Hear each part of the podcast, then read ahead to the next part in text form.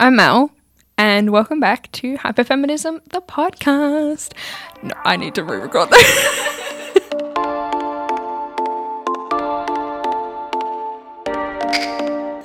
Hi, I'm Mel. Welcome back to Hyperfeminism, the podcast. Thank you so much for being here. This is episode 4. Today, I'm going to be talking about the financial strains of chronic illness, specifically endometriosis. I was officially diagnosed with endometriosis in June of this year, and my experience with treatment will probably resonate with you if you are someone who also suffers from a chronic illness, especially something that has to do with your uterus, as we do face a lot of dismissal in the medical field. I've been having pretty awful periods since they started. When I first got my period, I was in year 7, and they started with not so much cramps, but I always had really bad back pain in the lead up to and during my period. And over time, that progressed and got worse and became a real marker for when I would get my period. And then that led to me ending up with really awful cramps, really heavy bleeding, and periods that would last anywhere from 9 to 11 days. And it was at the point where it would take me a week to recover from my period. So it was almost 3 weeks out of a month that were taken out by my period. So last year, in my mid-year break, I went home to my mum's, and I was sitting with her at one of my brother's football games, and I started to have these really specific cramps that I get that are far worse than my normal period cramps. And they pretty much result in me lying on the ground in the fetal position because straightening up my body is too painful. And my mum sort of turned around to me and said, "This is enough. Like, you can't keep having these. You need to go to a doctor and sort this out." So this is sort of where the expense part of endometriosis really started for me. So going for a consultation, and at the time I didn't have a healthcare card, so I was paying whatever the gap fee is, which I think was like $70, to see a doctor who essentially told me that she didn't think that it was to do with my periods, but she listened to my symptoms and listened to me describe my pain. And then the first thing she asked me to do was get on a scale, which was pretty much the most awful feeling on the planet. I did that. She begrudgingly agreed to send me for an ultrasound, even though at that point I didn't know much about endometriosis, but I knew that it wouldn't show up on an ultrasound. But she sent me off for that. I went for the ultrasound.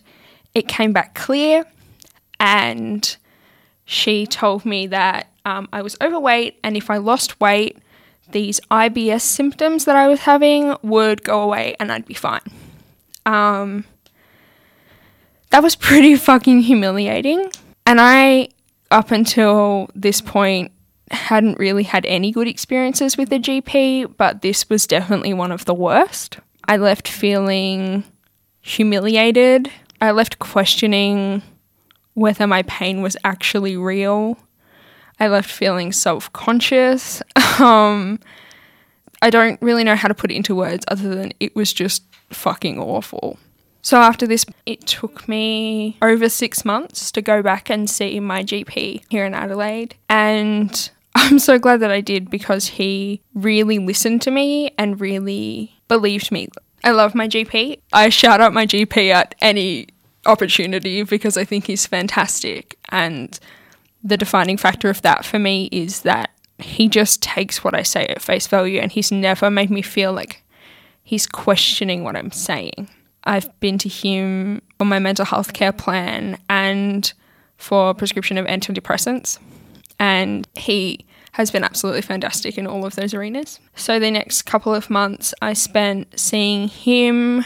We tried me on Ponstan to see if that would help at all. It made me the most nauseous I've ever been in my entire life because it interacts with my antidepressants. We tried changing my birth control. We tried, God, I don't even know.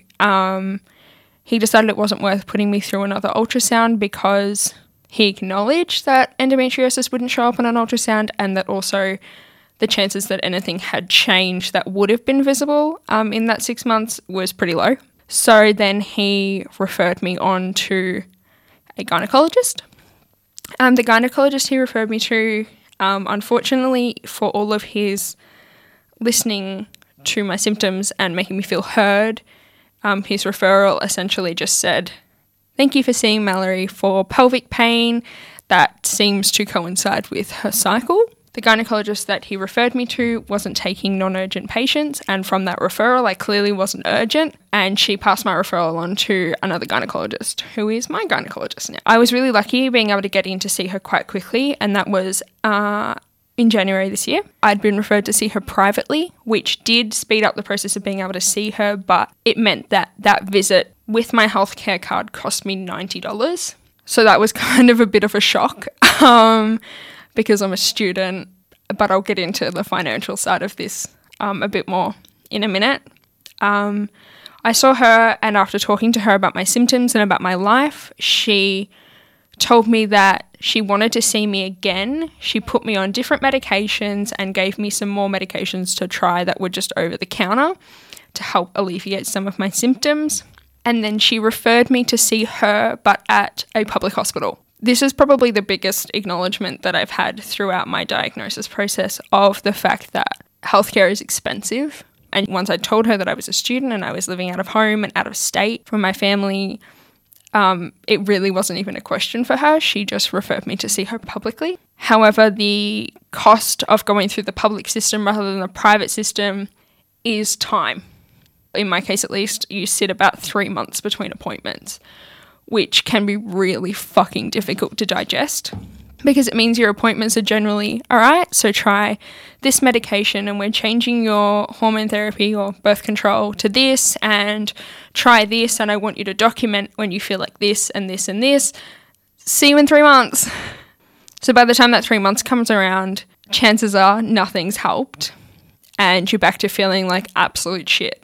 And like this is going to be your life forever. And that was pretty much the case for me. I tried the things that she told me to try and nothing really helped. There was one medication that she put me on that I felt like might have been making a difference in just my everyday pain that I was experiencing, but that was about it. So when I went to see her for the first time at the public hospital, she took me through what a laparoscopy is and put me on the waiting list for that surgery.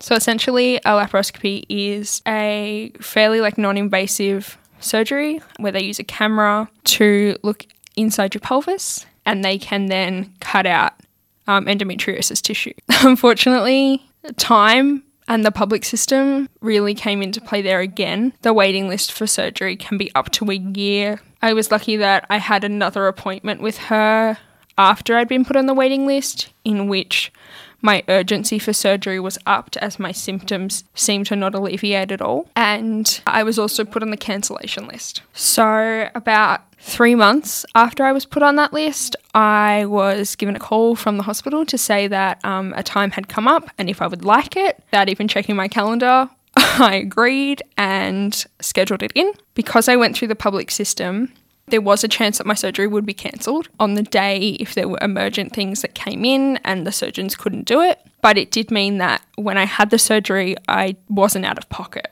Some people, that's not the case. And I didn't really have the headspace to think about where I would have been at if this had have taken a year, because I'm not sure I would have been able to wait that long for a diagnosis and then could have been out of pocket thousands of dollars for surgery. For me, medication is really the biggest expense around my endometriosis.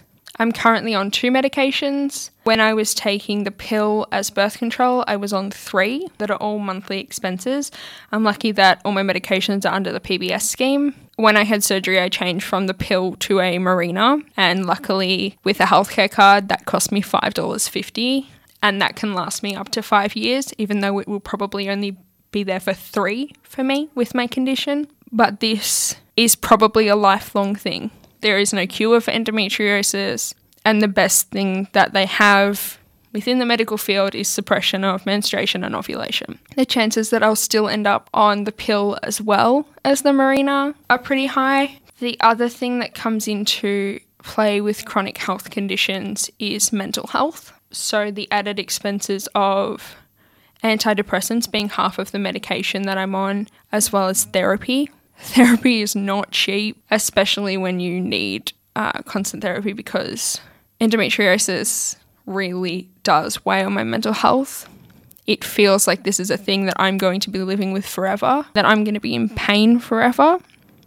Learning to live with that is really fucking difficult. My pain is very much a trigger for my depression and for my anxiety. And it does get to points where I can't get out of bed and I can't interact. So that's something that's really difficult, and that is, at least for now, ongoing. There are also other things that come into play, like my pelvic floor spasms, that I may or may not need Botox injected into my pelvic floor to treat, which cannot be done through the public system. There are only like 2 or 3 people in Adelaide in particular that can do it, and it costs the same as if you were putting it into your face, except you need more because it's bigger muscles. So if the physical therapy that I'm currently doing is not enough for these spasms, that's the next $700 that I'm looking at out of pocket. I currently am in a clinical trial which is run by the physiotherapy department at my hospital, which has been maybe the best thing for my pain and for actually understanding what the hell is going on, because up until this point, all of my understanding of my condition and all of my education around my condition has come from me. Unfortunately, living with a women's health condition and living with a condition that has to do with a uterus means that most of the doctors I see, I have a better understanding of my condition than they do. And I have a better understanding of the treatments. I have a better understanding of and how difficult it really is to live with the pain that I'm in. And while going into that clinical trial has been great because it's meant that the physio and other services within that trial have been free, it's not a magic cure because there is no cure, which sort of comes into the thing that's really difficult. This is a chronic condition that really prevents me from working. So as much as this condition is a financial strain, it also means that I can't be on my feet for hours at a time on a retail shift. I can't do things such as simple, like I can't do things as simple as lift boxes or even sit at a desk for hours on end, because my muscles will spasm and I'll end up on the floor. And even days that are good, if I push it too far, I'll end up on the floor the next day. And possibly for days after that, the detriment of this pain doesn't stop when a flare-up stops, because once the physical pain stops or eases off, you then have to deal with the exhaustion that comes with it. I'm really lucky that when I go home over my breaks, I work at the school that I've been working at since I finished high school. They are super understanding and super flexible around my condition, and I'm really lucky for that.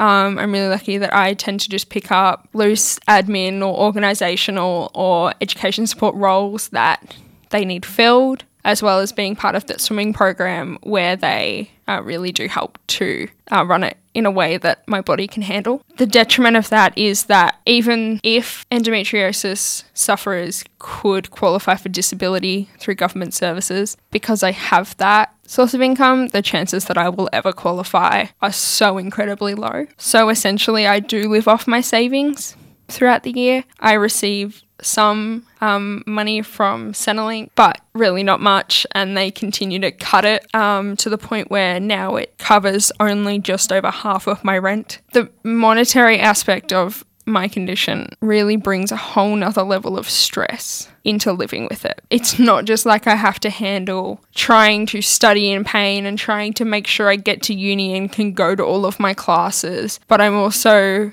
stressed over paying rent and being able to afford groceries. And I'm really lucky that my mum is a literal godsend to this earth and we make do. And I'm really lucky to have an incredible roommate who is super understanding when I can't pay her back for groceries for a fortnight. And I try to do all of the cooking to compensate for that. But the financial aspect of it adds so much stress, which is not only a detriment to my mental health, but when I'm already under stress about something like money that can be so overwhelming, It makes slipping into pain so easy.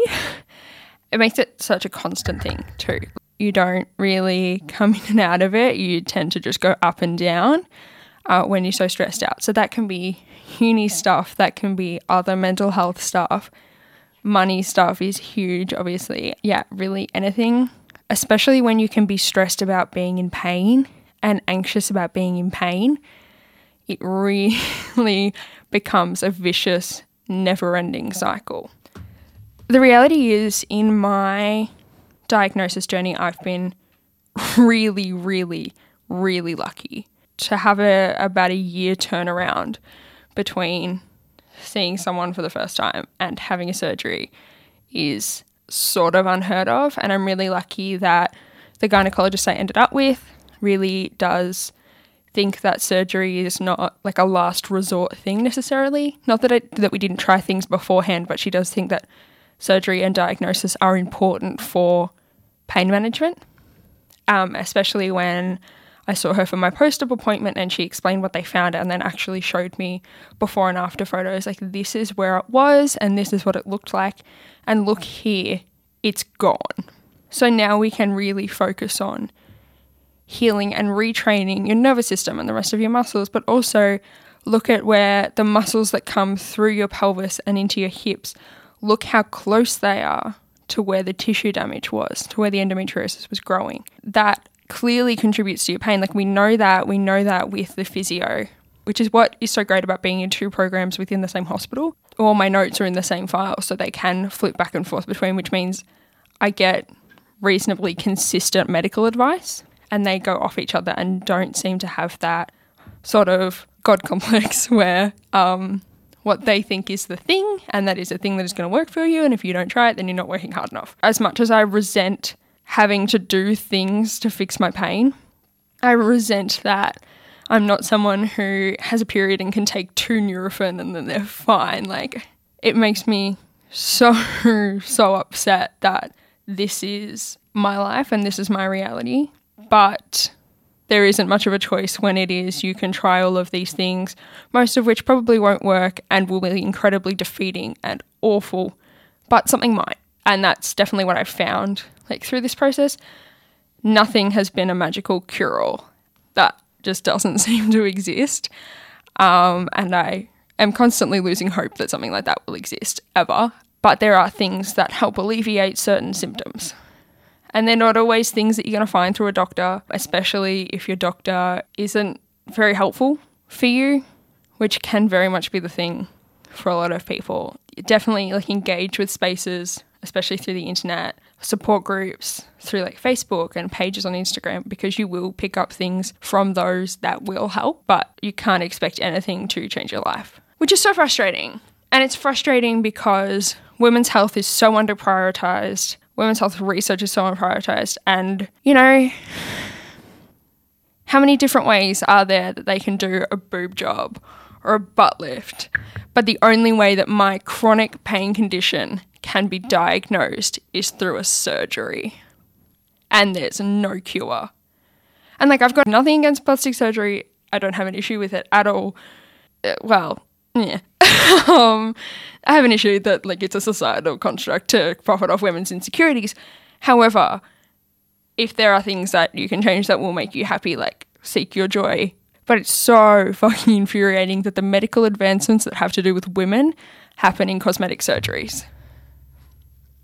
You know, I could talk about endo and living with endo and the difficulties with being taken seriously by medical professionals when your pain and suffering has to do with your uterus. Like, I could talk about this for years, literally for years. Unfortunately, that will take too long to upload to the internet. So this is what we get. If you are looking for a diagnosis, it's really rough, and all of my thoughts and all of my love is with you. And if there's anything that I've talked about that, like, you want more information on, like, feel free to DM me on any of my social medias or, like, send me an email. It's hyperfeminism@gmail.com. at Hyperfeminism on Instagram, at Hyperfeminism with an _ on Twitter, and I'm just Hyperfeminism on Facebook. Like, feel free to send me a DM. Like, I will send you all of the information that I've been given by medical professionals for whatever you're interested in. Yeah, like I say, I'm not a doctor. However, from my experience, other people suffering from this sort of thing, whether that be endometriosis or adenomyosis or PCOS or chronic pain conditions in general, because there's so much overlap between chronic pain conditions, have often been more helpful than medical professionals. So, you know, take from that what you will. And just remember that there is no shame with having a condition that associates with your uterus. As women, we're taught to feel shame about literally everything, especially when it comes to our bodies. So please, please, please talk about your periods, because that's how you will find out if you or someone you know has something happening to them or they're experiencing something that isn't normal. Once you're over 19, your period should not be incredibly painful. That is not normal, and so often women are just taught to suck it up and it's fine and it's just period pain, it's just cramps, like you'll live, it's not that bad. And you start to lose your mind a little bit, but you know your body and your pain is real because you feel it. So please do everything in your power to not let anyone take away from you that your experience is real, because it is, and your pain is real. If there's anything that I can do, please reach out. On the internet literally all of the time. And thank you for listening. I hope that if you're sort of in the same boat, that like you found something here that sort of is a little comforting to know that you're not the only one. Or if, you know, this isn't a thing that you experience, I really hope that you learnt something and you maybe understand like what we're going through a bit more, because people who don't suffer from it, their words can often really, really hurt just because they don't understand it. Even if it's not meant maliciously, like telling me that it can't be that bad or that like you can't believe that that's a symptom, like, isn't helpful. So please be a supportive, wonderful person to whoever in your life needs you, because like when we're talking about endo, we're 1 in 10. There's numbers coming out that suggest we're even 1 in 9. This is not uncommon. Keep fighting the good fight, and I will see you next time. Bye.